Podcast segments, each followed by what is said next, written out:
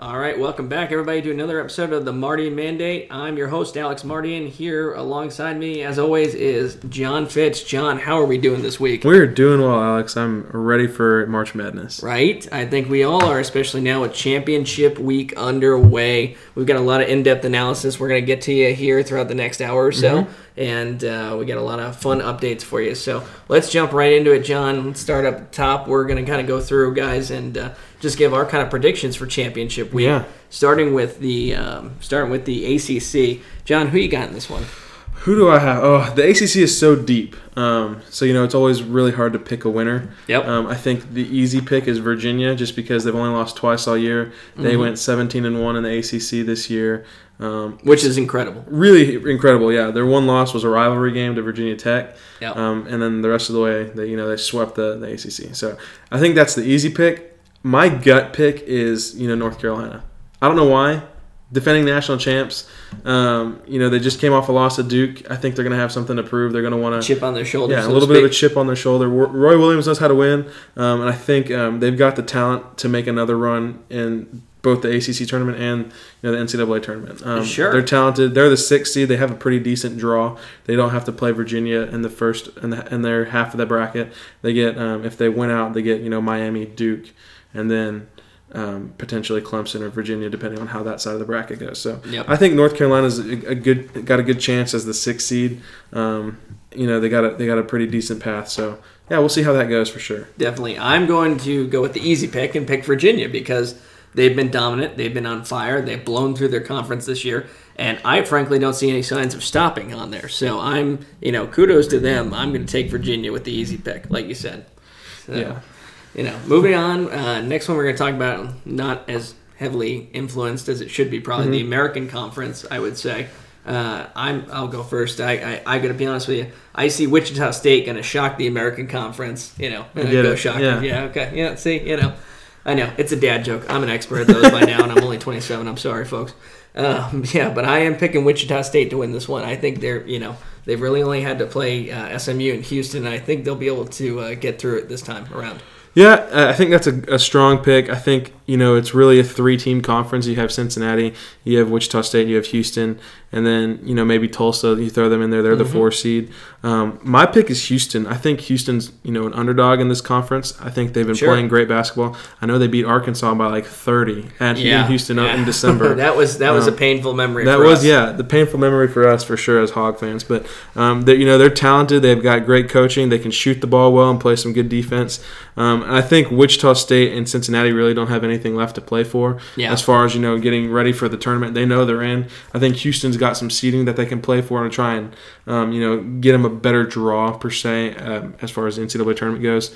So um, I think if if they win, you know they can you know hit that maybe you know 6-11 game 5-12 matchup something like that where they're um, you know they would technically be underdogs but Yeah. you know it's you know whoever it's anybody's game when you're seeding like that and you get to avoid the the ones and twos in the second round Absolutely, and you know the longer though, the, one of the challenges here though, and, and you know as you continue to go through this championship week with the tournament, the big dance looming right around the corner, I think you and I touched about this, talked about this before, but uh, it really, it kind of makes you wonder because for the most part, you have a general idea of what seeding you're going to be. I think for a lot of these teams. So my question to you is, you know, it, is it worth it? Is it worth it to keep like just you know? I know you want to win the championship and everything, but by the time you get to the next round of the big dance, think of how tired these guys must be yeah having I mean, to go right into. I mean I think I think a lot of times you know teams just want to make it to the dance Mm-hmm. so that's why you see like teams like in the Horizon League I know uh, who who just played Cleveland State and somebody else Cleveland State lost, but you know they just want to get in. They just want Yeah. to get in the tourney.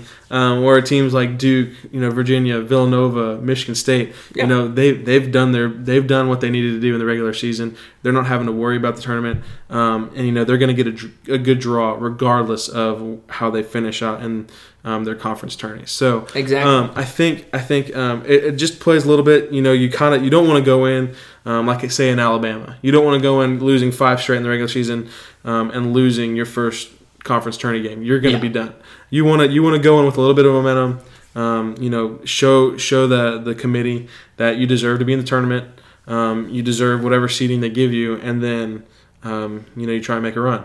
So I feel like you know if you know those major those major powers, you know, Kansas could be playing for one seed. Mm-hmm. Um, um, Xavier and Villanova are probably going to compete for a one seed out of the Big East um, for the for the whole tournament. Um, so I think I think some teams play for seeding, but at the same time, I've heard many rumors where um, the committee already has their, their brackets made up about midweek. Yeah, and I and I really think that they do. I Yeah. mean, with this many teams, how how do you not have like you know pretty much a, a general idea of who you're going to have? Inside? Well, yeah, and I think my thought would be, you know, especially with the bigger, I mean, the smaller teams that get in, great, Murray State, whatever, you know, they get in, Mm-hmm. and their seeds are probably already dictated. They're probably going to be anywhere from an 11 to a 16. More and then like- you have, and then you have, so you just kind of fill in the slots where it would make sense for them to travel to, Yeah. all of that good stuff. And then as far as you know, those top eight seeds, the the ones and the 2s Mm-hmm. I think you know, depending on how it plays out in conference tourneys, I think that's where they make their picks. They already have a list of eight teams probably that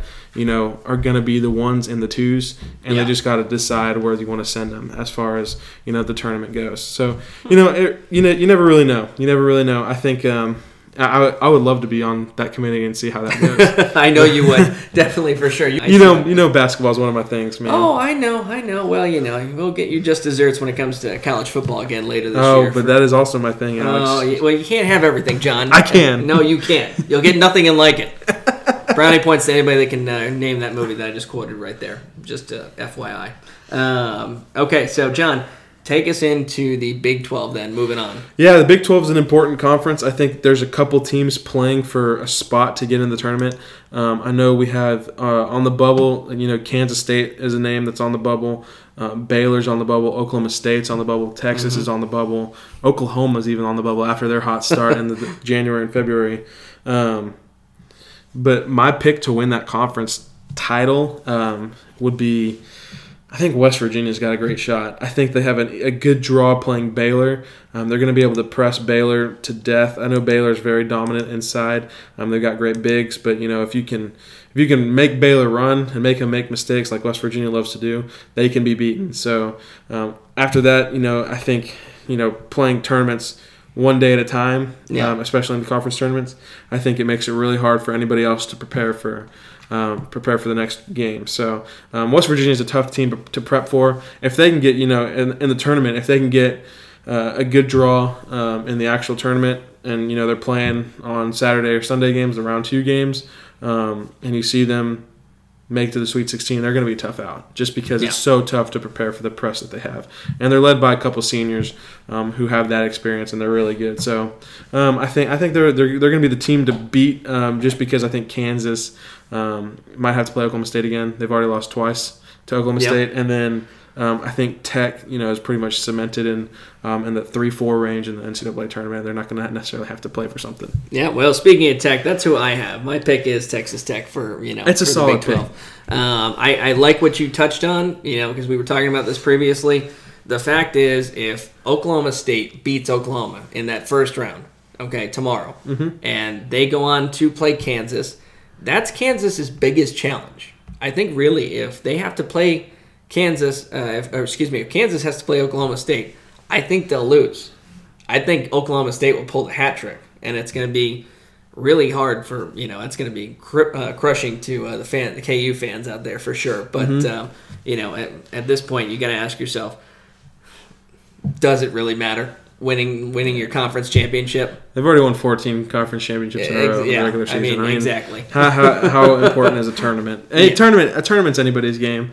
You know that's why you see teams that are you know the 10 seed in their tournament go and win it, and you know get a, get an auto bid to the NCAA tournament. Those the tournaments, the conference tournaments for teams like that to get in and become a Cinderella story, as Yeah. opposed to a team like Kansas, you know, who maybe just be trying to solidify a number one seed, which I doubt they uh, I doubt they they have to do it. I mean they've already had an impressive run in the Big 12, so. Um, yeah, I, I would agree. I think Texas Tech's a great team. Um, they actually just re-signed their head coach to a, an extension. I think it was like six years, twenty-seven mil. Yeah, I'm Um, not surprised by that at all. Uh, by yeah, for through the year 2024. So, Yeah. um, Chris These- Beard, these Chris Beard making getting- making bank. Yeah, yeah, I mean these contracts are getting very very long. yeah, Uh, I mean very honestly. long. Yeah, but at the same time, you know, you kind of want to solidify. Um, you, you want you want to find the guys that are going to be the next Mike Krzyzewski's, the next Bill Selfs, the next Roy Williams. Sure. So, yeah. No, that that's that's true. So if, I, if you got trust in your guys, you might as well you might as I well know. pay them, right? I just hate to think of the buyout clauses, which you know we'll get more into depth in, in football season for sure. Yeah, but, for sure. Um, you know, this is basketball for right now. So heading uh, heading up north to the Big Ten. Big I- Ten. You know, I'm a little ashamed of myself as a sports fan because I got to be honest with you, John. I didn't realize that um, the Big Ten conference tournament had even happened already. Yeah, until I- this weekend. Well, yeah, it was this this last week, which I'm really frustrated about, just because you know usually you play all the, all the mid majors will play you know a weekend ahead, and then you have the big guys play, Uh-huh. um, and it's just so frustrating that they moved their tournament up to the. Uh, they moved it to Madison Square Garden. That's Yeah. why they, that's that's where they wanted. That's where the Big Ten wanted to play it. I totally understand Madison Square Garden. It's, Yeah, it's a big draw, It's a and I- venue. It's but if you look if you look at the map, there's no proximity to any of Exactly. those schools. So All it makes, those it fans have to sense. travel. I It- mean, you just- play it in play it in Detroit, play it in Columbus, Ohio, play it somewhere that's centered, and you know, play it in Philadelphia. Like for Pete's sake, like play it somewhere where these guys can, where you know, it's it's more centered and it's not just random out of the blue, and you don't have to play a week ahead. Yeah, I know, but then on top of that, you know, here I am, dummy me. I'm sitting there in the insurance world uh, last, you know, last week, and this tournament's going on, and I knew nothing about it until the weekend when I heard that Michigan won. Yeah, Michigan Michigan beat Michigan State in the semis, um, beat Purdue in the in the conference championship game, Which Just- was a fun, which I hear was Yeah, a fun game It was to a great game, but yeah, I didn't even realize it was Yeah. even on. Yeah, Okay, that's cool. Yeah. So thanks, Big Ten, for uh, screwing most of us over. I appreciate that. Bravo to you. You know, good, good job. Good Yeah, job. seriously. Why don't you, uh, you know, I don't know, maybe announce that a little bit more? Yeah, publicize a little bit. Oh well. So uh, yeah, so Michigan ended up beating Purdue, and they won uh, their second straight um, Big Ten uh, conference tournament. Yeah, uh, not surprising. They're pretty deep. Um, I do think it will be um, interesting to see how they play in the in come tournament time. Um, you know, they're they're pretty deep. They're pretty um, pretty balanced, pretty experienced, um, and you know they can make a run. They as shown in the in the conference tourney, they can make a run. They beat the they beat the de facto uh, number one seed. Um, you know, probably going in Michigan State. I think Michigan State will be you know a one or two in the in the Oh, yeah. whole tournament. They so, still will be. You know, Absolutely. yeah, they, they got they Michigan's got plenty to play for. They have bragging rights now, back to back conference champs. Yeah. Um, but we'll see how they play out in the tournament. Okay. Yep. I, I agree with you. I think it'll be it, it will be fun to see Michigan State play. Yeah. I think in general. Uh, but sticking, you know, get, heading back towards Madison Square Garden, Mm-hmm. we'll, we'll go to the Big East now, and uh, I uh, I gotta be honest. I looked at this, and you know, it's really between Xavier, two-dog fight. Xavier and Villanova, and I'm taking Villanova. Yeah, This one. yeah, I agree. I think I think Villanova is the better team. Um, I think they have um, the best player in Jalen Brunson. Um, so you know, I, I, would think agree with that. Yeah, he's he's a stud, um, and you know you, you ride you ride the best the teams with the best players, and you ride the teams with the best coaches. Mm-hmm. Um, Jay Wright obviously been there before, won a national championship a couple years ago, um, and he knows what it takes to win the Big East. I mean, he Yeah. they may have lost the, the regular season title, but you know they, they have Xavier's number. They beat him twice already this year.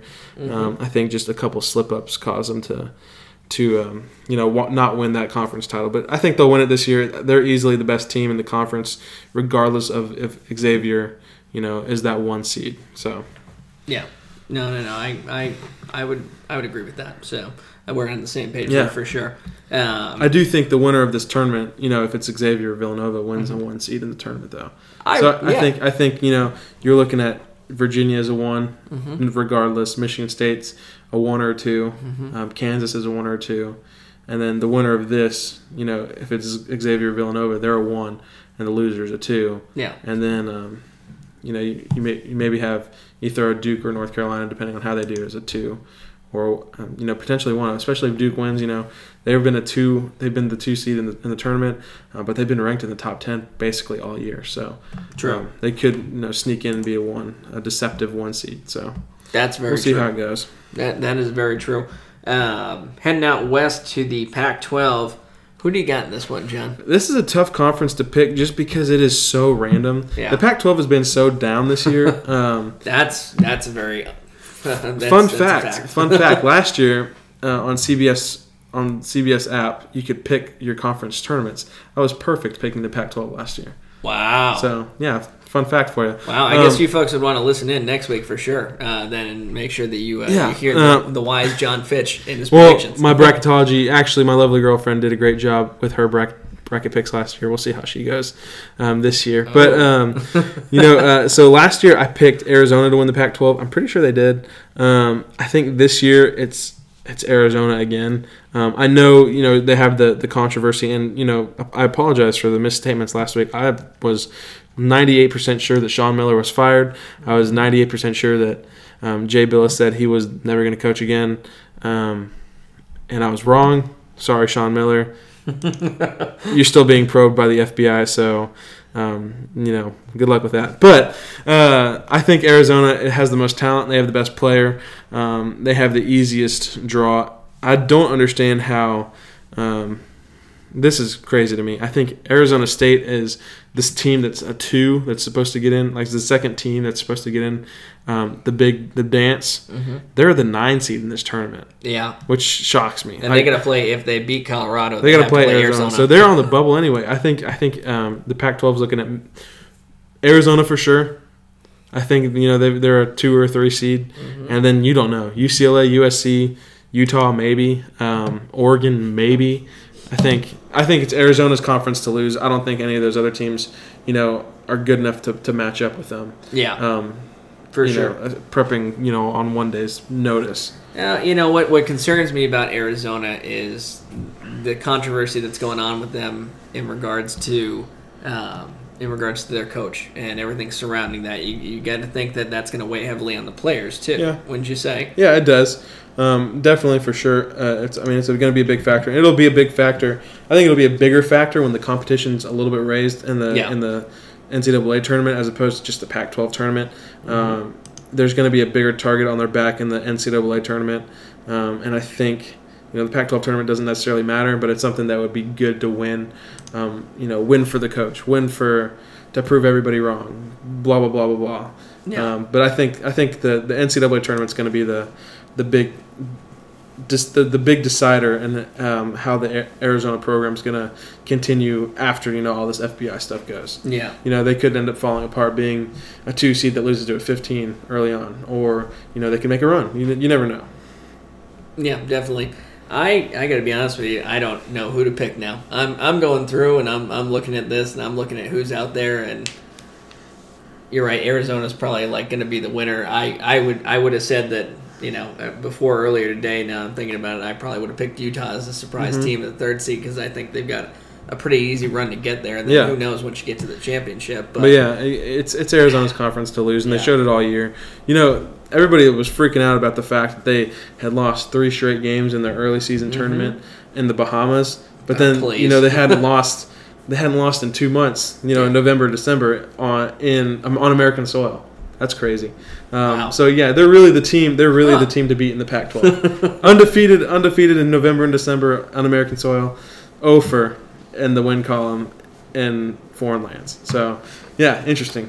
But yeah, we'll see how Arizona does. I think I think they're definitely an interesting storyline.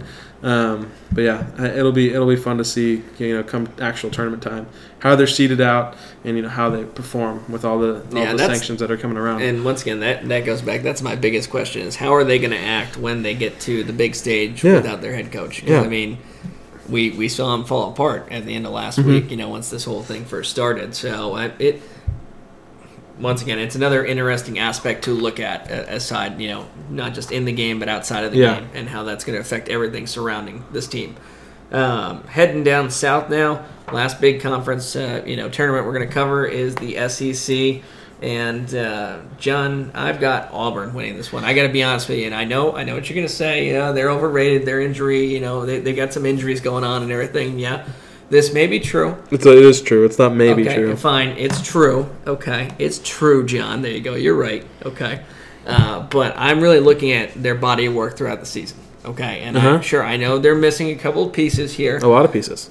Okay, you know what? You can me talk. Okay, I'll let right. you talk. Thank you. Okay, all right, all right, all right. Um, no, but I think the fact that it's on neutral ground is a whole lot different. A lot of these games they've lost towards the end have been, you know, On the road, away yeah. on the road. Okay, and the only reason you know how hard in college basketball it is to win on the road. Yeah, it's it's, a lot harder. difficult, yeah. Okay, so when you put these teams on a neutral site, if Auburn gets hot, I think they're going Well, to yeah, hold it. I, I agree with you. I think I think um, I think Auburn's it's a safe pick. I, I agree. They, you know, they're co-conference champs, um, and Tennessee. especially especially in a tournament. In a tournament setting, you know, Auburn relies on the three ball. Mm-hmm. And if you if you get hot for one game, you're gonna stay hot. Yeah. It's just it's just how it is. You know, you're gonna stay hot for a couple days. You're not gonna hit a cold spell like you know Alabama has. You know, you No. lose once, you lose twice, you lose three times. It gets contagious. You get hot, you shoot, and you know, and Auburn you know relies on that three point basketball um, led by Bryce Brown. He's one of the, he's a great shooter in the SEC, one of the best shooters in the SEC. Um, snubbed, by the way, for first team All SEC. We can talk about that later on. Yeah. Um, but you know, it's it, it. You get hot, you know, you can make a run, and I think I think that's a safe pick. I think Auburn, you know, can make a run. They're they're good, and they, um, you know, they they've lost a couple on the road, like you said, but I think. Yep.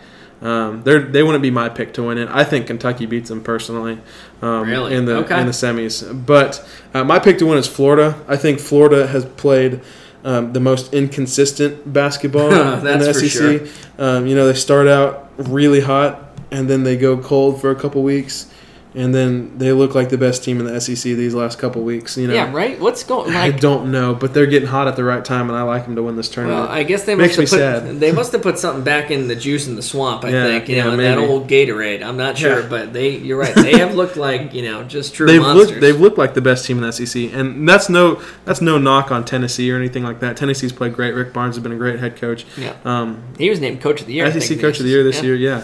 But I, I think Florida Florida's playing the best basketball. Makes me sad because our Razorbacks might have to run into them come you know conference quarterfinals. Okay. So Yeah. Well, he, you know, here's my take on that, and I go back to this whole you know conversation about is it worth it to win your conference tournament just so you can go up one seed?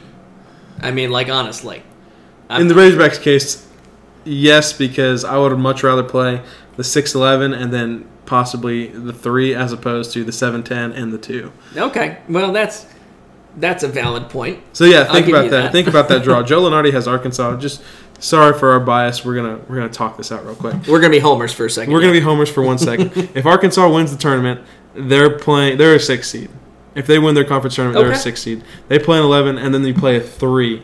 Um, Arkansas is a tough team pre- to prepare for. You don't know what gonna, what kind of defense they're going to throw at you, and you don't know how to stop Macon and Barford in two days. That depends on what and team Gafford. shows up. That's too. true, exactly.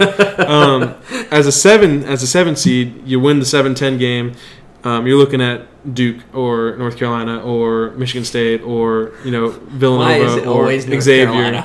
You know, you're looking at one of those squads as opposed to a Florida State or a West Virginia or you know you're looking at the upper echelon as opposed to you know the next tier, the Texas Techs and whatnot. Yeah. Um, I would much rather play a Texas Tech or a West Virginia or a Florida State Okay. as opposed to a um, Duke or North Carolina, Virginia, And maybe, Villanova, and you know what? Whatever. Maybe you're right. Maybe there is something to be said about you get hot at the right time. You get hot going into the tournament Mhm. when you're winning it all.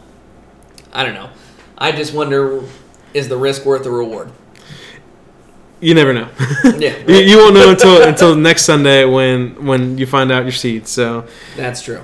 That is that is extremely. yeah, but the Razorbacks should just go ahead and win this conference tourney, and then take a take a three day break, and then get ready for the NCAA Okay, tournament. All right, yeah. In my dreams, the Razorbacks will win the SEC tournament this year. Okay, I I love the Hogs. You know this, but Yeah. I don't think it's going to happen. I don't think so either. I just- they've I got don't think they've got happen. a ways to go. They're not experienced enough. Yeah. No. Well, you know. Well, that's what we got for as far as the conference tournaments. Um, but I do want to let everybody know next week we are going to do a special full hour segment, and it's going to be a big dance breakdown. Big dance where- breakdown. Where John and I are just going to go through. We're going to have our brackets filled out. We're going to go through section. Well, what? It's happening right. We're I thought I thought we were gonna just dance. Oh, ha ha ha. okay. All right. Yeah. Okay. I'll let you. I'll let you put your cowboy boots on at Bugsy's and do a line dance for me. How about that? As as Texan as there. that sounds, I'm actually not that Texan. I don't know how to line dance. So Wow. I'm At not. least I'm I not, have an excuse. I'm just a I'm dumb. Yankee. I'm not much of a dancer. Oh, I'm sure Sydney could help you out with that. Sydney's not much of a dancer either. Anything to say? Uh, she's giving him the evil eye. She's giving him the evil eye, folks. I wish you all could see that. That's that's priceless. But yes, we are gonna do a big dance breakdown special next week. So be sure to come and listen to us as we're recording this at Bugsy because we Mm-hmm. will be back at Bugsy's next week, and we're just going to go through everything. We're going to go section by section on who we think's going to win and why. It's going to be a lot of fun. We'll give you our reasons why we're picking each team, much like Yeah. we're doing right here, but it's on a bigger scale. And if you have your own thoughts, be sure to like tweet at us while we're you know tweet at us uh, throughout the weekend, and we can answer some questions. Yeah, hopefully, exactly. it. Yeah. So it's going to be a lot of fun. It'll be the first.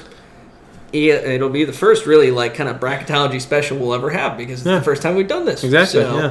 You know, Our first, our first Mardian Mandate special. exactly. So- Oh, that's got a nice ring to it. The Mardian Mandate special. Yeah. I, well, I mean, just like it feels good. Our first It- special, It's our first special. Yeah. Yeah. we're popping the cherry in that one. Okay. So Okay, yeah, we can do that. I couldn't help myself. I'm sorry, folks. Yep. So, uh, but moving, stepping away from the college scene, let's go to the professional scene. yes, please, please. Get me out of here, man.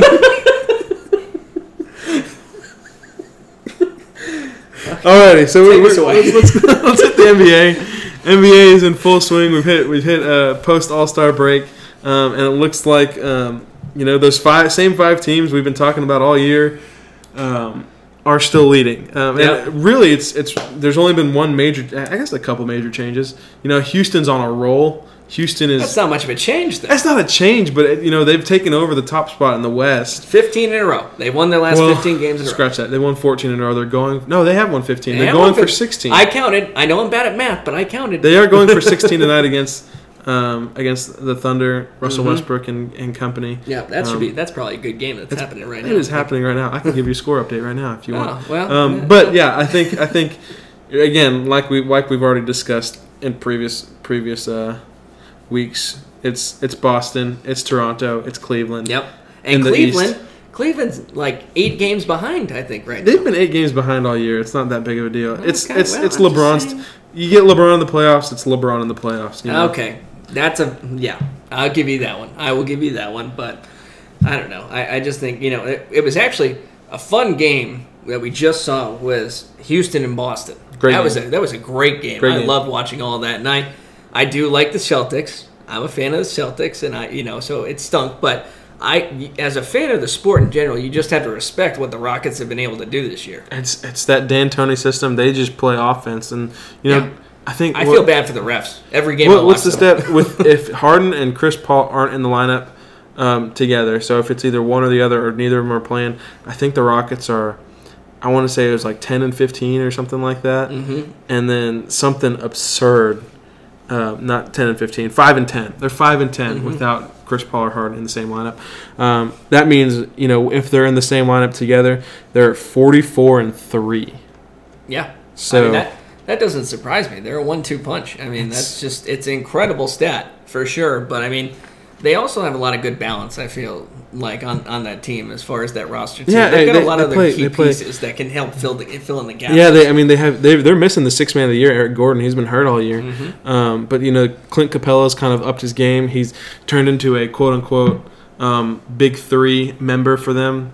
The big three being Oh, Chris we- Paul and Chris Paul and James Harden are way up here, and Clint Capela's you know three feet off the ground. I guess I don't know. Um, big three. He fits. He fits that that three. You know, you have you have your guard, your point guard, you have your shooter, and you have your big. Mm-hmm. He fits that um, that bill pretty well. And I, I don't know. The Rockets are good.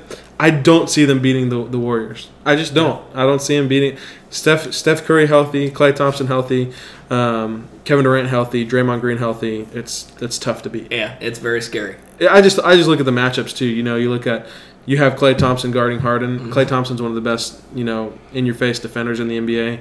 Um, Chris Paul and Steph Curry is kind of a wash. Neither of them really play that good of defense. Yeah. Steph Curry plays okay defense, and so does Chris Paul. They're good at stealing the basketball, but that's about it.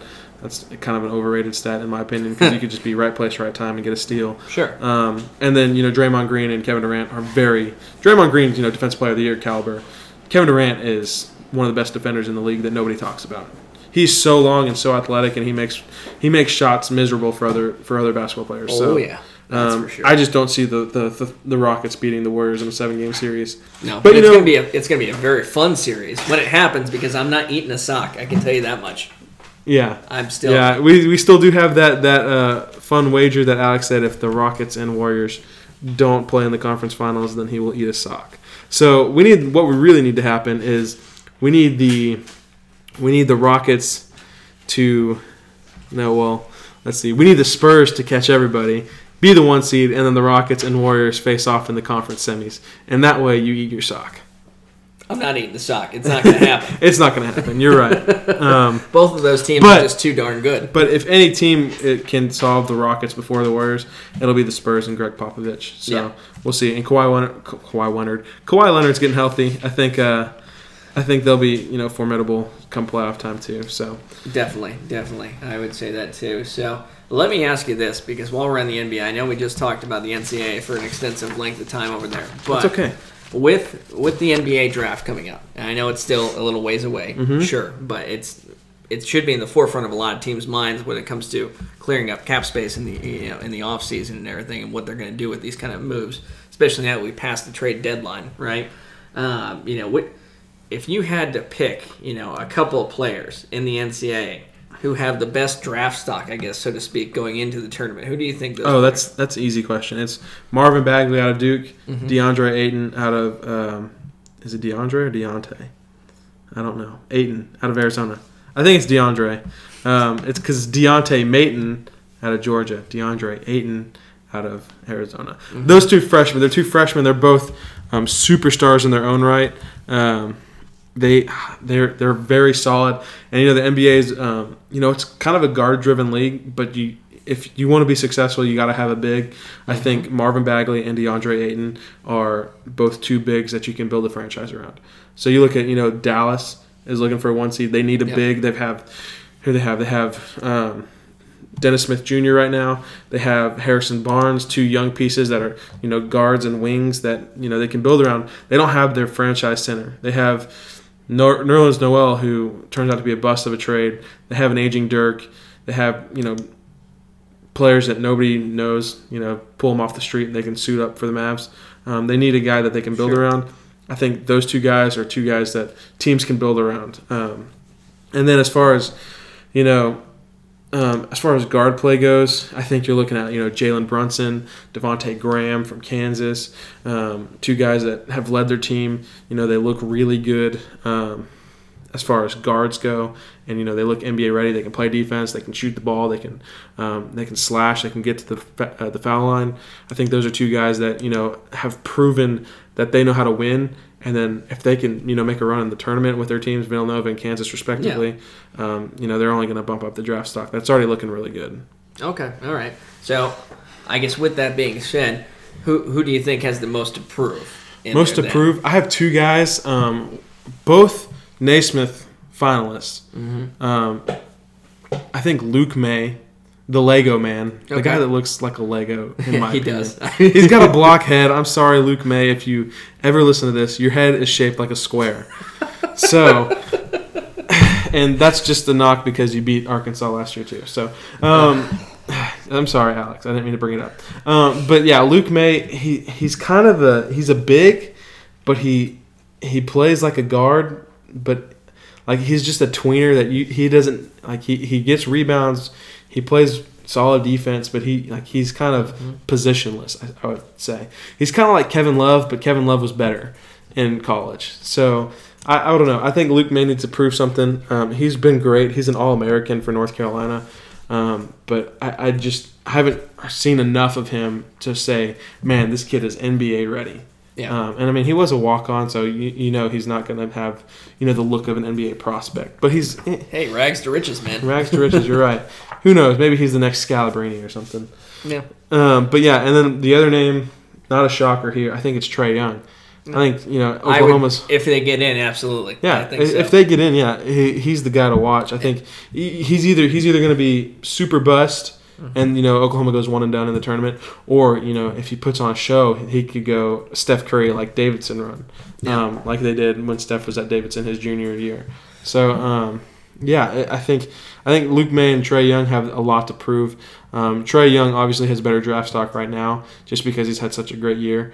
But um, you never know what with what could happen um, come tournament time, and you know who needs to prove what.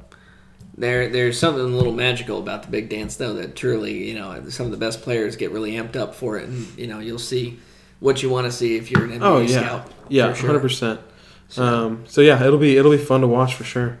Absolutely, it's going to be good. Well, that's yeah. Um, I like those takes. Those are very good takes from you, John. Thank you. I mean, they're obviously better ones than I have. That's why I asked you the question. what, what, what would you think? Would you agree, Trae Young?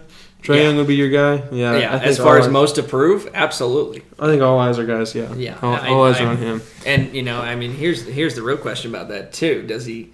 How much does his draft stock, draft stock take a hit if he doesn't?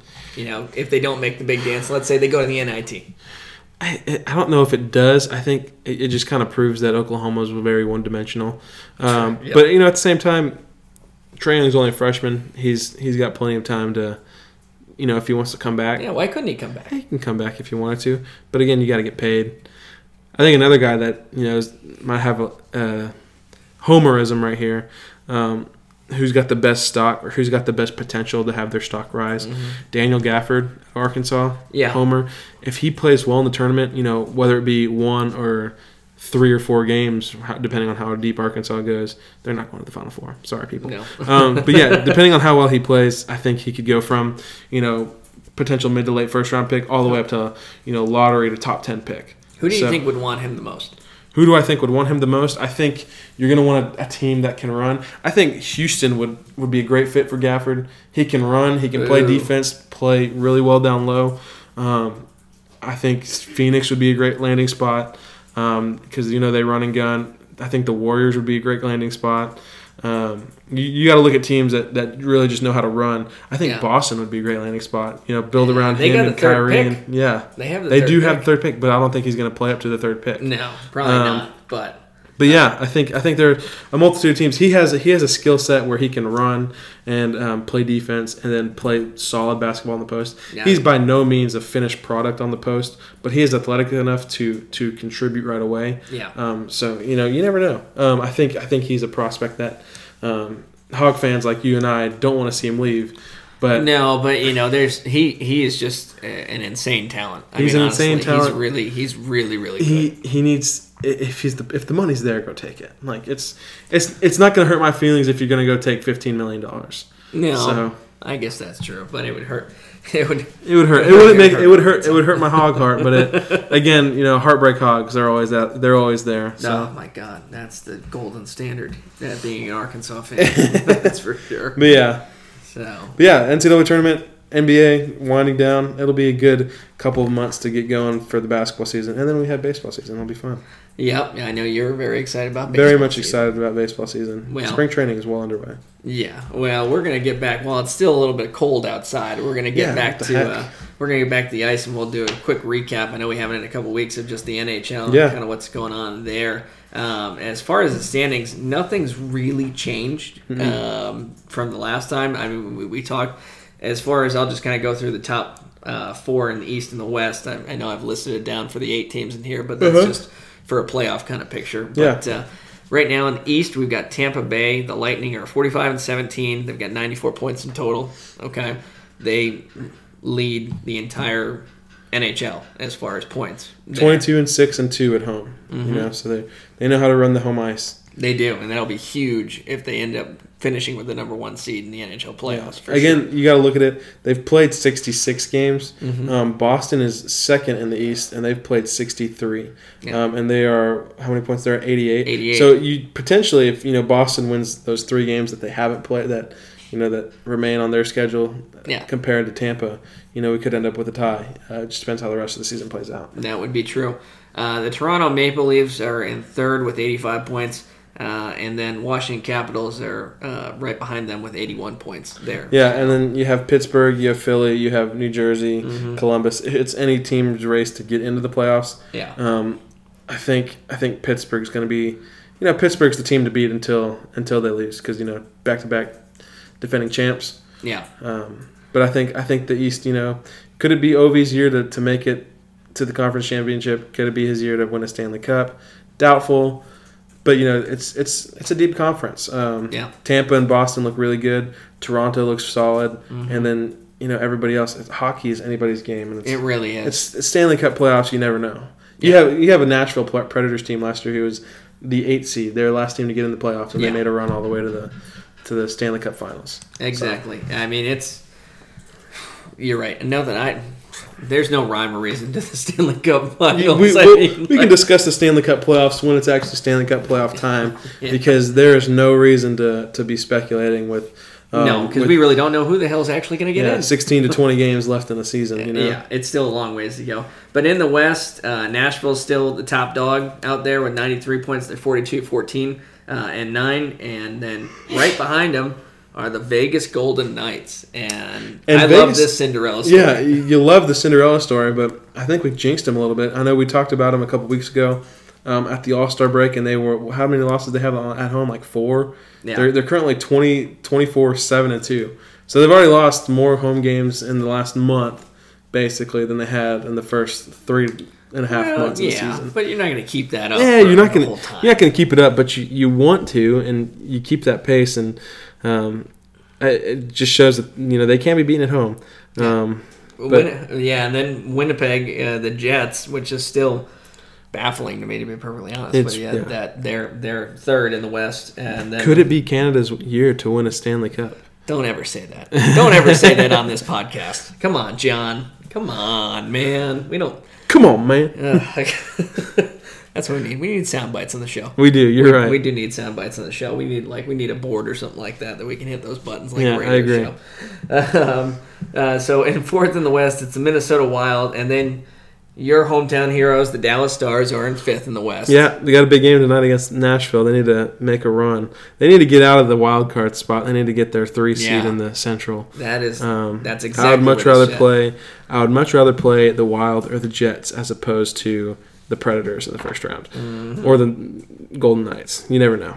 Yeah. So uh, we were going through, and actually, if you know, if if the season were to end today, this is pretty much the breakdown as far as who would be playing who. And the most interesting way to do a playoff bracket in history, the NHL Stanley Cup playoffs. Yeah, that's for sure. Would you like to explain that to all the kids? at Yeah, so all the kids at home listening, Stanley Cup playoffs are completely, utterly, I don't know how to even describe it. It's so weird. Basically, the the NHL is broken down into four divisions. The top three teams in each division make the playoffs. Um, you know, each division, there's two divisions per conference. So six teams are guaranteed a playoff spot um, based on how they perform uh, compared to the rest of the division. And then the next two best teams in each conference make the playoffs.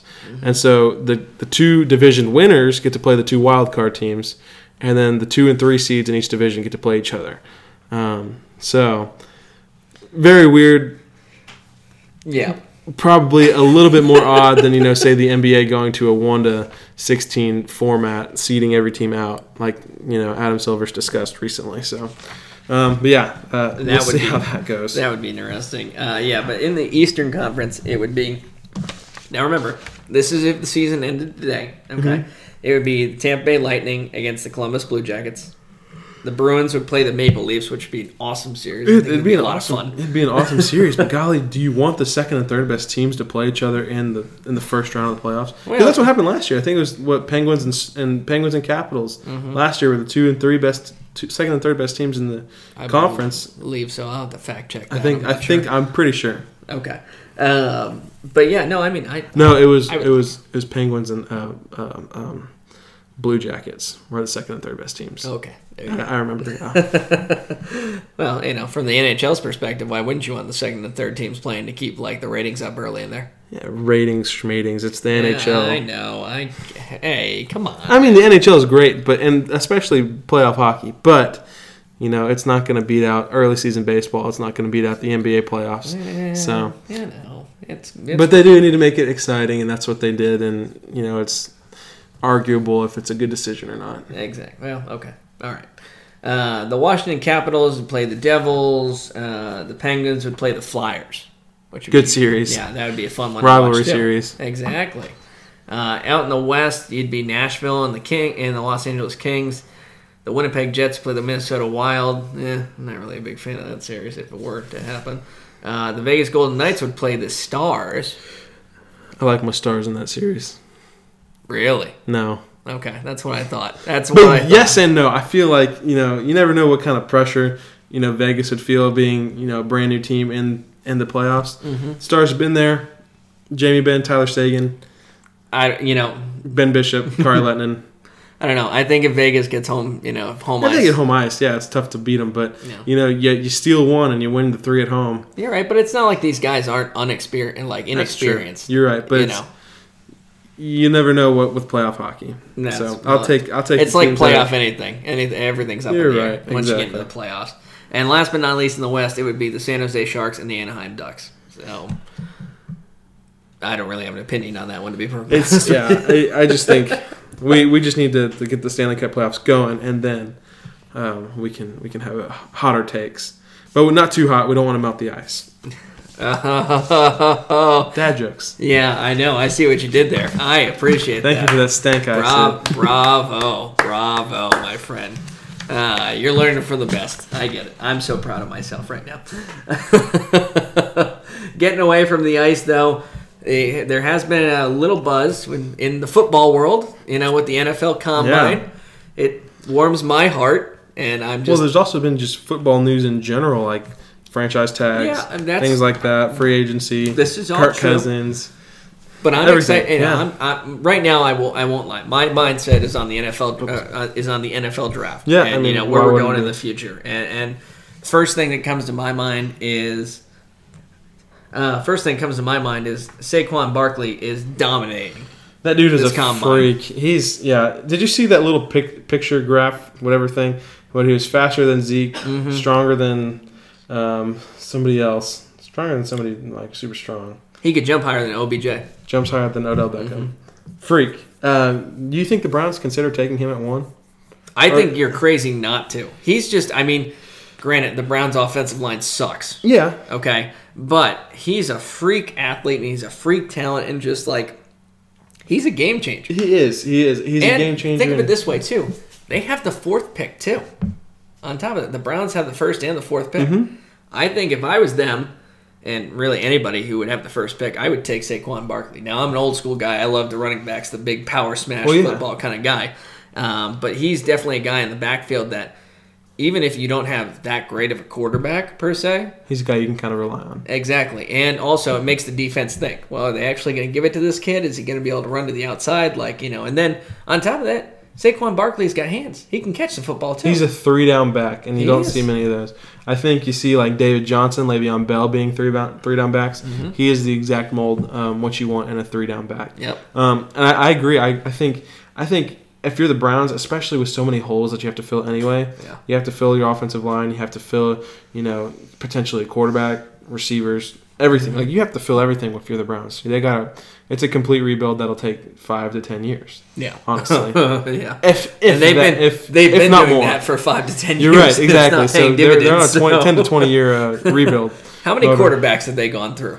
Enough. yeah. Right. Exactly. But yeah, so you take you take best players available regardless of position. Yeah, You're trying to build. I think Saquon Barkley is going to be the best player in the draft. Yep. And, And- then let's say you know what? After a year, who says there's not an opportunity to trade him? Even uh, while it would kill you to lose a guy like that, I, I mean, well, Well, you don't you don't trade your rookie running back. No, I know, year. but a couple of years down the road, though, you could absolutely. well, yeah, I mean you, you trade him, but at that point, you know you've got a franchise guy right there. Hopefully, you have a franchise quarterback. Hopefully, you got a guy at receiver that you can rely on. Hopefully, you have a young offensive line that you can build around. Yeah. If you're the Browns, you you look at this as a starting point and say, okay, how do we build around this kid to make us successful? Yeah. Well, because the quarterbacks sure as heck aren't doing it for Yeah, sure. That not been, DeShone Kizer's not the answer, and I feel bad saying that because he's only a rookie, but he's not the answer. No. Um, they need a guy that can that can air the ball out, knows how to read a defense well, Mm-hmm. um, knows how to learn an offense well. I think you have that in Sam Darnold at four, but who knows? yeah. Well, that's that was my next question. Who needs a quarterback the most in the draft? I mean, I, Oh, obvious answer is Cleveland. Cleveland, easy. Okay. Well, Cleveland needs a quarterback, but you know everybody everybody could use a quarterback. I don't think I think um, you know there are certain teams that look for a young quarterback to kind of you know fit and build around you know later down the road, and there's teams that are looking for a veteran quarterback. Say Denver, teams that are, are that want to win now. Yeah. Um, you know, Denver, Arizona, other other places like that. You know, Mhm. Larry Fitzgerald wants to get a ring in Arizona. you know, things like that. I that. want him to get a ring. I I want him to get a I ring, want, yeah. I want Larry, Larry Fitz- Fitzgerald to Dallas. Make it happen. Him and Dez together, side by side.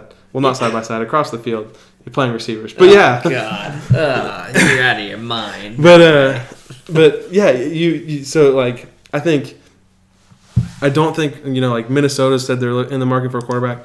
They don't need a, a fourth guy. Why? Why does don't know. Minnesota need it? Washington has Alex Smith. Um, I think New York. I think the Giants and Jets. You know, either both of them need a quarterback. Mm-hmm. Um, whether whether it be a young one, um, I don't think neither. I don't think either. The Giants are more of a, uh, more in a win now situation than the Jets Yes, are. So I are. think the Jets would be more willing to take a young quarterback, where the Giants are more willing to take a quarterback like Mm-hmm. Kirk Cousins. Um, I think Denver's in a win now situation. I think you know they won a Super Bowl a couple years ago. Yep. Um, Arizona's in a win now situation. Their roster's getting a little old. Um, I think. I mean, San Francisco's got their quarterback. LA's got their quarterback. Seattle's got their quarterback. You go through the league. Um, you know, not many teams necessarily need a young starting quarterback. Um, but then at the same time, um, it's, it'd be nice to have you know those teams that you know have those aging quarterbacks. Mm-hmm. Um, you know, obviously, you know Green Bay, Aaron Rodgers, if he gets hurt, Brett Hundley's not the guy. No. And he's, you know, they when Green Bay drafted Aaron Rodgers, he was to be the protege post Brett Favre, and look what he's become. I think they need a Yeah. guy up there, you know, where they can have Aaron Rodgers as um, A mentor. as yeah, as crazy and how you know to himself as he is Mm-hmm. to mentor a guy that you know can can learn it. You know, Yeah, Josh next Allen. generation Yeah, kinda thing. Exactly, exactly. Um, shout out to my buddy George, big Packers fan. I think you would like that take, but. Um, There you go, George. You get your first shout out on yeah, the show. yeah, but I think you know there are teams that, that need their, their quarterbacks. I think you know the Colts, you know, could can use a guy after Andrew Luck. You never know with Andrew Luck's health anymore. Um, I don't know. It- It's just it just depends on who's there and who's um, and how good the prospect is. Yep. You know, you got three three maybe four guys: Josh Allen um, out of Wyoming, Mm-hmm. Sam Darnold, uh, Josh Rosen, and there's you know fourth one. Baker Mayfield. Baker Mayfield potentially. Mm-hmm. Um, you know, they're all solid quarterbacks, but you don't know, Yeah. you know, which guys fit where the best. Well, and that's that was my that was my next kind of follow up question for you. You know, which QB do you think gets taken first out of all those? Um, I think quarterback wise, like the best pure quarterback is Josh Rosen Mm-hmm. out of UCLA. I think just arm strength, arm talent, accuracy, you know, how to read a defense. He fits the mold. Um, I think Sam Darnold is probably a close second. Um, same kind of thing. He's but he's also take- a proven winner. Yeah. He knows how to win ball games. And Josh Rosen, not necessarily was a proven winner at UCLA. Um, granted, the Pac-12 was a little bit tough, a little bit tough, quote unquote. They're not. It wasn't that tough. there you I go. mean- Throw those quotes up there. yeah, it- I mean, yeah, nobody can see my quotes, but I've been quoting. Um, but yeah, um, gosh, now I feel like I'm talking insurance. Now I've been quoting. Um, but yeah, so I feel like you know Rosen maybe ha- may have the most. Uh, he may be the best pure quarterback. I think Josh or uh, I think Sam Darnold is the the best winner. I think Baker Mayfield has the best guts. I think. Um, Josh Allen out of Wyoming has the biggest arm. I think Lamar Jackson's the biggest wild card. I don't know. It's it's just a lot of intangibles. I I you, do you not think Lamar Jackson's a quarterback? I think he's a quarterback. I just I think he's going to be an RG three. You think he'll be RG three? I think he's closer to. Um, he. It seems to me he's got the drive that Deshaun Watson has. Well, we'll see, but you know, I'm you know, But again, he's a project. He's not a guy that's going to come out and start. no, You know, exactly. start he's right going to take a lot of time. That's So I think you got to find an offense that fits the system. I don't want to. I want to see Lamar Jackson get a shot at quarterback. I don't want to see um, him just get moved to receiver right away. I think you look at Pittsburgh. Pittsburgh could use a young quarterback. Landry Jones is not going to be the answer after Ben Roethlisberger, and Ben Yeah. Roethlisberger's contemplated retirement the last two off seasons. oh no So um, you know they're going to want a young guy that he can mentor and get right and get you know get another guy that can throw it to Antonio Yeah. Brown fifty times a game. Well, he, he would he would be able to do that for sure. Yeah. that's there's no doubt there. Um, another kind of star that's coming out in the combine is uh, from UCF, and uh, I know we bashed them back in the day. Yeah, we bash him, but golly, this dude's a stud. oh, he is. Um, Shaquem Griffin. Shaquem Griffin. Thank you, because I knew I was going to butcher that. That's why I hesitated there. Shaquem Griffin. He is just putting. This is a I guy. should have just told you a bad name like Shaquem. Oh, God. I would have No, hated you. Shaquem. I would have hated Shaquem. it is Shaquem, um, and uh, he he's just a like he's a beast. He is. He, he is a beast. This for those of you that don't know who he is, this gentleman has one hand. Yeah, born, other- with- born without his other hand. Yeah, he was born was his left. I think left his hand. Yeah, Yeah. he was born without his left hand, and this dude is a monster. He played against Auburn in Mm-hmm. the uh, in the Peach Bowl, and he, with his one hand, had a uh, he stripped the ball from the receiver and just like totally pulled it out and recovered the fumble like on, on a play. He's a monster. He's an animal. He's, he's an animal. He did a 4.38 40 yard dash. Okay, like a, a four like 4.38 40 yard dash. That's insane to me. I Yes, it is. I, I can't tell you how long it would take me to run 40, 40 yards. It would take At least six seconds. Over under six seconds. uh, over. Still, it's still. You think it's over? Okay, I think it's still over. I don't like even if I'm full on sprint. I got a long ways to go before I'm doing like any Yeah. anything under six seconds. I think for a 40 yard dash. I don't know. We can try it on the treadmill tomorrow. How about that? Nah, I don't want to run a 40 on the treadmill. That'd be interesting. I said me, not you. yeah, you can run a 40 on the treadmill. Um, But Shaquem, uh, Shaquem also put 20 reps on the bench okay, press. can we pause real quick? What? As impressive as that is, as impressive as that is. What? I know, I know, and I'm not taking anything away from him. I couldn't bench 225 20 times. I couldn't bench 225 once if He's I got to to. put a special device on his. He's got to put a special device on his thing, on his arm, on his hand. I don't want to say on his thing. That's weird. On his, on his, on his lack of hand. Stop. Sorry. On his, on his, on his uh, left arm Yep. to grip. Yes. But the bench press doesn't measure your arm strength. It's all about your it's- chest. I know it's about your chest, but It's about your chest and it's about your, your triceps and I guess maybe your buys a little bit, but chest and tries, and he's not missing his tricep. No offense, Fair, Mr. okay. Griffin. All right. But I, I mean, 20 reps, impressive nonetheless. I couldn't do Freak 20 athlete. I, I couldn't do 20 reps of, I don't know, give me a low number. I could do 45 20 times. That's the bar. yeah. Okay. But yeah, 20 reps, 20 reps impressive. But I'm not one to freak out over it because it, me- you know, a bench press measures your chest and Yes. it measures your triceps No, I get and that. somewhat your biceps. So um, And that's I- that's I- developed and enough I on get that, but my my point is just if you watch the tape of him at UCF, Oh, he's an animal. he, he is. He knows he's, he's, a football player. he is a football Yeah. player, and I it's going to be fun to watch him at the next level because somebody's. I wonder who's going to pick him up. That's like kind of my biggest thing. He'll be a later round pick. I feel like. Nah, I don't think so. I think he's a top four round guy. I think you know, regardless, you're not going to get the interceptions out of the linebacker's position, Mm-hmm. Yeah. but he can stop the run. He can run sideline to sideline. He makes the tackles when you need to. He knows how to wrap up. I mean, he's been playing with one arm his entire life. It's Yeah. not it's not a hindrance anymore. No. and he knows how to do it. So and he's going to put forth the effort every snap. exactly, he's on that exactly. field. I think I would love for my Cowboys to draft him. I think I think it'd be the same situation with the Patriots. I don't know why you wouldn't take him. He he can play football flat out. Yeah, exactly. And he's a guy. You're right. He's kind of versatile. I feel like he could adapt and learn other positions if he really wanted to. Yeah, but you not necessarily need him to. I think I think he's a linebacker. He's Yeah. he's what he is what um, what you want in a linebacker. A guy that can move sideline to sideline. A guy that Yeah. can stuff the run inside. Um, a guy that can run down a running back in open field, especially with a four three eight forty. Yeah, no you know it's it's it'll, it would be it would be hard to not see him go in the top four rounds, regardless of his disability. Yeah, for sure, for sure. So that's it's been fun. The combine has been fun to watch so far for the parts, and little bits and pieces Yeah. I've been able to see here and there. And you know, we've got the draft coming up next month, and I'm- Draft coming up, ML, or not MLB, NFL free agencies hitting. Um, you got two quarterbacks on the market. Drew Brees and Kirk Cousins are both free agents, by the way. Um, I can't see Drew Brees. Drew Brees won't roll. That's another team that could use a young quarterback. Saints. Yeah. Drew Brees is 39 going into next year. So That's true. Hmm. I don't even know where they are in the draft as far as the Saints. I don't know. I mean, they, they played well in the play. That they're in the 20s because they yeah. um, Hmm. they played well in the.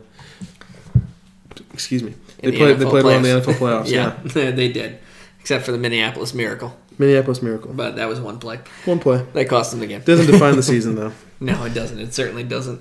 Um, well, obviously, the big name is Kirk Cousins. We Yeah. mentioned that about. I, I think supposedly he's narrowed it down to the four following teams: the Vikings, the Jets, the Broncos, and the Cardinals. And we discussed this kind of briefly. I I still don't know what the deal is with the Vikings. Uh, They got okay. So Case Keenum is he is on the team.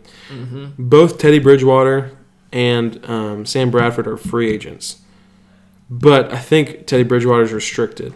Don't quote me on that. I want to say he's a restricted free agent, so they could retain him, um, and you have Case Keenum, Teddy Bridgewater, and then you might end up re-signing Sam Bradford and trying to trading him for you know pieces, draft picks, something like that.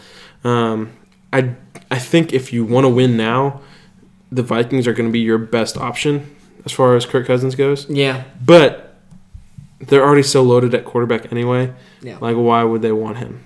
I know that, and I read an article earlier today that said he was that they offered him three years, ninety-one million dollars, all guaranteed.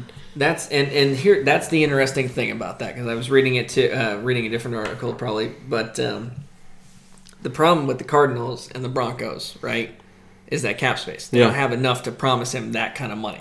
Yeah, so they would have to tear apart, you know, the defenses, or you know, tear apart some of the, the And skill position players that he has yeah, and Denver can't afford to do that because that defense is the only thing like that keeps him relevant. Yeah, exactly. Yeah. So that's not an option for them. And then the Cardinals, you're right, they would have to just like pick apart pieces here and there, really, and they they can't afford to do They that. They can't. either. They can't. They're if they want to stay competitive, they need what they have, and so I think the Cardinals are a team that's going to end up needing to draft a young quarterback, and Yeah. you know hopefully you build around him. But um, I think ideally, if Kirk Cousins wants to wants to win, and I know in the competitor in him, he wants to win.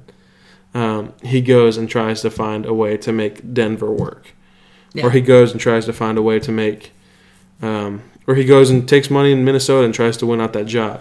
Yeah. Um, but you know, I think he could win out the job personally. uh, yeah, I mean, I think he, I think he'd be the best quarterback there.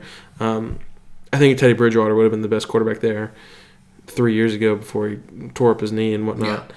But um, yeah, Kirk Cousins. I think, I think if Denver is available to him, he needs to go to Denver. Oh. Uh, one to get him out of the NFC. Two, um, he's got a lot of weapons. Emmanuel Sanders, Demaryius Thomas. Um, they got C.J. Anderson, young running backs. Um, You know, and their offensive line's already good. The defense is phenomenal. Yeah. Um, if they because they'll know, give him they'll give him the time. they'll give him time. Yeah. So I think I think if if he can make that work, you know, it's it's um, it'd be the best option for him, and they can they could compete for the AFC West and then potentially the AFC as as a whole, um, if he were there. Yeah. No, it'll be interesting to see. I, I'm really curious. I mean, that like like we said, those those sound like the four best options for him right now, and whoever picks him up is getting a great QB. There's no doubt I about agree. that. I agree. Uh, and you know, um, I've not always been high on the Kirk Cousins. He's a great fantasy quarterback and whatnot. Mm-hmm. He throws for a lot of yards, but until he actually legitimately wins, um, I'm not sold on him. So I do think Denver would give him the best chance to win Yeah. um, because he's he's never been he's never been a winner in Washington. No. He he he won he won at Michigan State. He had a lot of talent at Michigan State. Yeah. Um, he so I think Denver gives him the best opportunity to win. Yeah. Um, them Minnesota, but you know I don't see why Minnesota wouldn't just roll with the quarterbacks that they have. Hey, I'm all for him. I, I'm all for him making the deal and going to Yeah. Denver. I think that'd be I think that'd be fun to watch. Oh, yeah. especially in the AFC West. But yep, well that's uh, that's pretty much what we got for the NFL update. So that'll bring us to our fun section of the show. Fitch's pitch brought to you by Bugsies. Bugsies, let's drink about it. John, what do you got for us this week, buddy? Mm-hmm. Yeah, yeah. Um, we're, we're hitting that March Madness, and so I feel like I want to talk a little bit about college basketball, just a little bit about um, we know what happened this this past weekend. It was rivalry week, um, so we had um, Duke North Carolina the game of the weekend. Yep. um, and it was a phenomenal game at Cameron Indoor. Um, but I want to talk. I know I've seen you know a couple, a couple people that I know personally say, "Hey, Grayson Allen is the best Duke basketball player of all time." Mm-hmm. I call that malarkey. That's baloney. like I just that Duke, Grayson Allen has been a solid basketball player at Duke the last four years. And he he was probably a first round pick when he if he were to come out after his sophomore year, second team All American, stud. Followed up the national championship game his freshman year with a great season, um, but he is not the best basketball player from Duke ever. He's not even in the top five. So I don't know. I think yes, he's had a great career. Yes, he's been a great leader for that team. Yes, he's been controversial. Yes, I mean he he's um, he's been a great scorer and whatnot, and he knows how to play basketball, and he he's athletic and he can shoot the ball well, and he you know he may make a great NBA player. He's six five. I didn't even realize it. You watch him on TV. Does he look six five? No. He looks like he's six one. Yeah. If that, he's six five. So he's yeah shooting guard type potential. If he can play defense uh, any lick, and he needs to bulk up a little bit if he wants to play in the NBA, but. Um, I'm sure he can do that. I, yeah, I'm sure an NBA offseason could, could do him well. Um, but yeah, I, I, think he's been a great player. Uh, nothing super special. Never averaged more than 20 points in a, in a year. I'm pretty sure. Or he might have he might have averaged 22 in a year at his sophomore year, but he kind of fell off after that. His junior year, averaged like 16 a game this year. Was supposed to be, you know, the the guy across college basketball. Like this was his year. Unless he proves that in the NCAA tournament, don't get me wrong, he might. Yeah. He's got that capability, especially he's got the players around him to make him good. Uh, Wendell Carter, um, Marvin Bagley. I mean, they'll they'll be phenomenal in the tournament. Oh yeah. Um, but it's cool, cool your Jets. People that I know on Grayson Allen being the number one Duke basketball player ever. It's Christian Laettner and it's nobody else. Christian Laettner, Boom. Christian Laettner, Grant Hill, but Christian Laettner. Uh, that's that's it. Um, but then going back to the Duke UNC game, I love this this um, this rivalry so much. Like I'm not, I have I have no dog in the fight. I've always grown up. I mean, I like Michael Jordan growing up, mm-hmm. um, so I've always been like a UNC guy. But I've come to appreciate, and I always hated Duke. I hated Coach K for some reason, and then I've you know come my high school years, I realized you know, man, Coach K is actually a great coach. Man, he's got that Duke program, you know, just as, as competitive as ever every single year. Um, In my mind, he's the best. he's the best college coach basketball coach ever. probably ever. Ever. John Wooden might have something to say about that rolling in his grave, but um, yeah. So I, I think I, I, I just love that rivalry. Um, It's a fun one. it's fun, and it, you look at the last 50, last 102 meetings, 51 apiece. 51 each, Yep. and Duke Duke uh, is outscoring North Carolina by seven total, seven seven in 102 games. So um, yeah, I think uh, you know there, there's been star power recently. You know Grayson Allen, Marvin Bagley, Wendell, Wendell Carter, and then you know, Luke Maye, Joel Berry, um, Theo Pinson. It's been it's been a great rivalry. I hope we see them in the ACC tournament. Um, you know they got a chance to play in the semis, so we'll see. Um, we could get a Duke UNC three, which would be awesome. but yeah, I think um, you know just going off that, I just wanted to take a, take a second and appreciate um, the best rivalry college basketball has to offer. Um, definitely on a bucket list. If you haven't, if you have not watched a Duke North Carolina game, I don't know what you've been doing with your Yeah, life, especially get if you're listening to this. get out from the rock that you're living under and watch one come next year, especially when they're playing at Cameron Indoor. Um, definitely a fun crowd to, to watch. Um, but yeah, I think that kind of carries us into our top five. Top five this week is sports rivalries. Yeah. Since, yeah, we are talking about sports rivalries, and uh, since you already ta- talked about one of them, would you like to continue down? Yeah, the list? yeah. So this is in no particular order, and I just feel like sports. We should have done top ten, honestly, but at the same time, it's kind of hard to pick a ten because Yeah. then you want to do a fifteen and you want to do a twenty. Well, it's like the college football playoff. Okay, Exactly. You always you're, want more. You're right. So I will have Duke, North Carolina in my top five um, any day of the week. Mm-hmm. And then I have a little bit of homerism in my next couple. I have Texas OU, grew up Texas fan. That rivalry has always been so fun to me. Uh, you're gonna make me barf. I know every time I bring up Texas, I'm sorry, but it's, it's easily it's easily one of the best rivalries, if not the best rivalry in college football. Yeah, yeah. the especially when both Shootout. especially when both teams are relevant. You have Texas. You know, think back. That's fair. Colt McCoy versus Sam Bradford Mm-hmm. in their in their heyday. Like that was just Oh no, I'm not. I'm not denying it's a fun game to watch. So, I and I root against Texas all the time. you root against Texas, yeah, whatever. But yeah, I think that's one of the best, uh, one of the best, if not the best, college football rivalry. Um, and then another homerism. This one's you laughed at this, but I think it's so true. I have the Dallas Cowboys versus the entire NFC East. Everybody hates the Cowboys. we all know that. I love the Cowboys, and you know the rest of basically America's team loves the best. The rest of America loves the Cowboys, but I I just feel like there's no easy way to pick you know a true rivalry for the Cowboys because you know us Cowboys fans hate the Eagles We hate the Redskins. We Uh, hate the Giants. divisional and- rivalries are intense. Yeah, but I just feel like everything's so magnified in the NFC East, um, especially with you know ESPN is all over the Cowboys anyway, Yeah. and so they kind of just publicize you know the NFC East a little bit more, and especially it being so competitive now. I don't think the same teams won the conf- or the division championship twice in a row in the last like five or six years. Yeah. So, um, yeah, it's. I think I think that's you know it's great rivalries. Makes for great football, especially midseason or especially opening opening day. Cowboys play the Giants like they've played the Giants like the last four years Yep. on Sunday Night Football. So I don't know something something that I always look forward to are those games. I also get a lot of nerves when I watch them. Butterflies. don't want the Cowboys to lose. But yeah, um, something a little obscure that I have on here. I have Rafael Nadal and Roger Federer.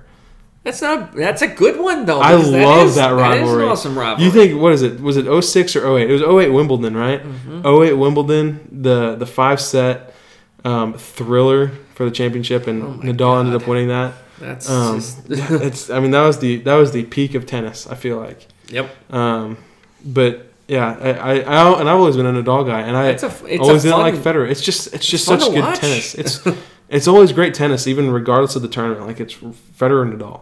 Yep. And the fact that they're both one two in the polls again makes just makes it better. Yep. Absolutely. And then my last one, I just can't decide. I want to throw in a basketball one. If I threw in a basketball one, it'd be Lakers Celtics or even Cavs Warriors. That rivalry is getting so good. Yeah. LeBron versus Steph, LeBron versus KD, LeBron versus the world, LeBron versus the entire universe. um, I think that's such that I think I think you know Cavs Warriors is a great rivalry, but you know I I love my college football roots. I could watch Bama and Auburn. I could watch Ohio The State, Iron Michigan. Um, I could watch USC, Notre Dame, USC, UCLA, Mm-hmm. um, Florida, Georgia, like Oklahoma, Oklahoma State, Texas, Texas A&M. Like ah, there's so many good rivalries. It's hard to pick. You want to you want to go through all of them? Yeah, let's go through all. I'm just yeah, kidding. no. Yeah, but yeah. it- uh, so you know, it's really just a tie for with it's a tie for fifth with seventy six thousand rivalries that you know remain. So Fair enough. College football is a whole lot of fun, especially in that last weekend of the year, for sure. Yeah. I understand that completely. Um, as far as mine go, I've got this is in no particular order too, but there are some homerisms in you know that's totally fine. here. I didn't even bring up baseball, so I hope you bring up baseball. Oh, I, I do. Red Sox, Yankees. Exactly. One of the best. You have Red Sox, Yankees. You got what Dodgers, Giants in the NL West. Like Mm-hmm. you know, baseball is. These are I classics. think it's a great series. Cubs, Cardinals, Mm-hmm. Rangers, Astros. If you want me to be a homer, like, yep. but No. yeah, But for me, that's Red Sox, Yankees. That was growing up in Rhode Island. You know, that was that was the rivalry. that was the rivalry. That yeah, was the rivalry, and still, it's is the rivalry, especially now. exactly. We, we could a see a resurgence. I can't wait. You know, I would love to get up to Boston for the Boston Yankees series this year. Oh yeah, That it costs be- three thousand dollars to get a ticket. But yeah, Well, well, not yeah. really. But you know, I mean, I'm hyper, hyper hyperbolizing. Is that a word? Yeah, it is a word. I don't know if you're using it right or not, but I, I, I'm not Teacher, hyperbolizing, hyperbolizing. Word or not? Yeah, she's Halfway giving us the thumbs thumbs, up? up. Yeah, Okay. yeah, yeah. She, that's probably because it's a word. We're just not using it correctly. That's Yeah. more than likely. Um, so on my list, I also had UNC and Duke for you know college basketball, Yep. and then all, Alabama Auburn in Mhm. college football. That was that's an obvious one for me. I, I think you know the Iron Bowl. growing I keep every time I can hear I can hear Auburn's announcers. Oh yeah. There goes Davis. Yep. That was. I remember watching that on you know. I remember it Thanks- was, yeah. Thanksgiving weekend. I was with my buddy Jordan Freeman from uh, Vegas, and he was in town. We were at Buffalo Wild Wings uh, Funny. over here. We're at a a wing place. We're, we're at a place called Pluckers in in Grapevine, Texas. It's a wing place. You're gonna come down to Texas. We're gonna hit all those. You know, Okay. you've never been to Torchy's either, so we need to hit you know our, our Texas Well, spots. make so- a list, and we'll we'll we'll hit up each one of them when we're Yeah. down there. But uh, yeah, I will never forget that game. Though we were at the Buffalo Wild Wings, and we're thinking, you know, okay, well they're overtime. What are we? yeah, what are we overtime. what's gonna happen? Yeah, exactly. We're just gonna sit here and have another beer, and all of a sudden there goes Davis running 109 yards down, you know, down the side, tight roping it on the sideline, and then just there he is. He's off, and I had to. Yeah. I I, jumped pick- out of my chair. I had to pick my jaw up from the ground because I really thought uh, Alabama was going to win that one off of the Yeah. field goal because it wasn't that bad of a kick to be honest. It with you. wasn't. He just needed more leg. Exactly. So that was fun. But after the Iron Bowl and UNC Duke, I've got Michigan versus Ohio State. I think that's a very big one. I think that's a fun one almost every year to watch. It is. It is, especially when it's competitive. Yeah. I feel like Ohio State's just kind of run away with it recently. They have. I don't know what Harbaugh's deal is. Why he can't like he just can't see Harbaugh can't win the big games. He can't. No. and You look at go back to Super Bowl. oh can't win the- ouch. The Harbaugh. that was funny. And the last one I've got on here is more of kind of a recent one, but the Patriots and the Giants. I don't know if that's much of a rivalry as more of the fact that that's just Tom Brady can't beat the Giants. No, Tom Brady can't beat can't beat Eli Manning. Anytime in, in recent years, it's become more and more of a rivalry. David Tyree knows how to catch it with his helmet. e- Stop it! Stop! you stop that. That's not nice. Don't make fun of me or the, or the Patriots.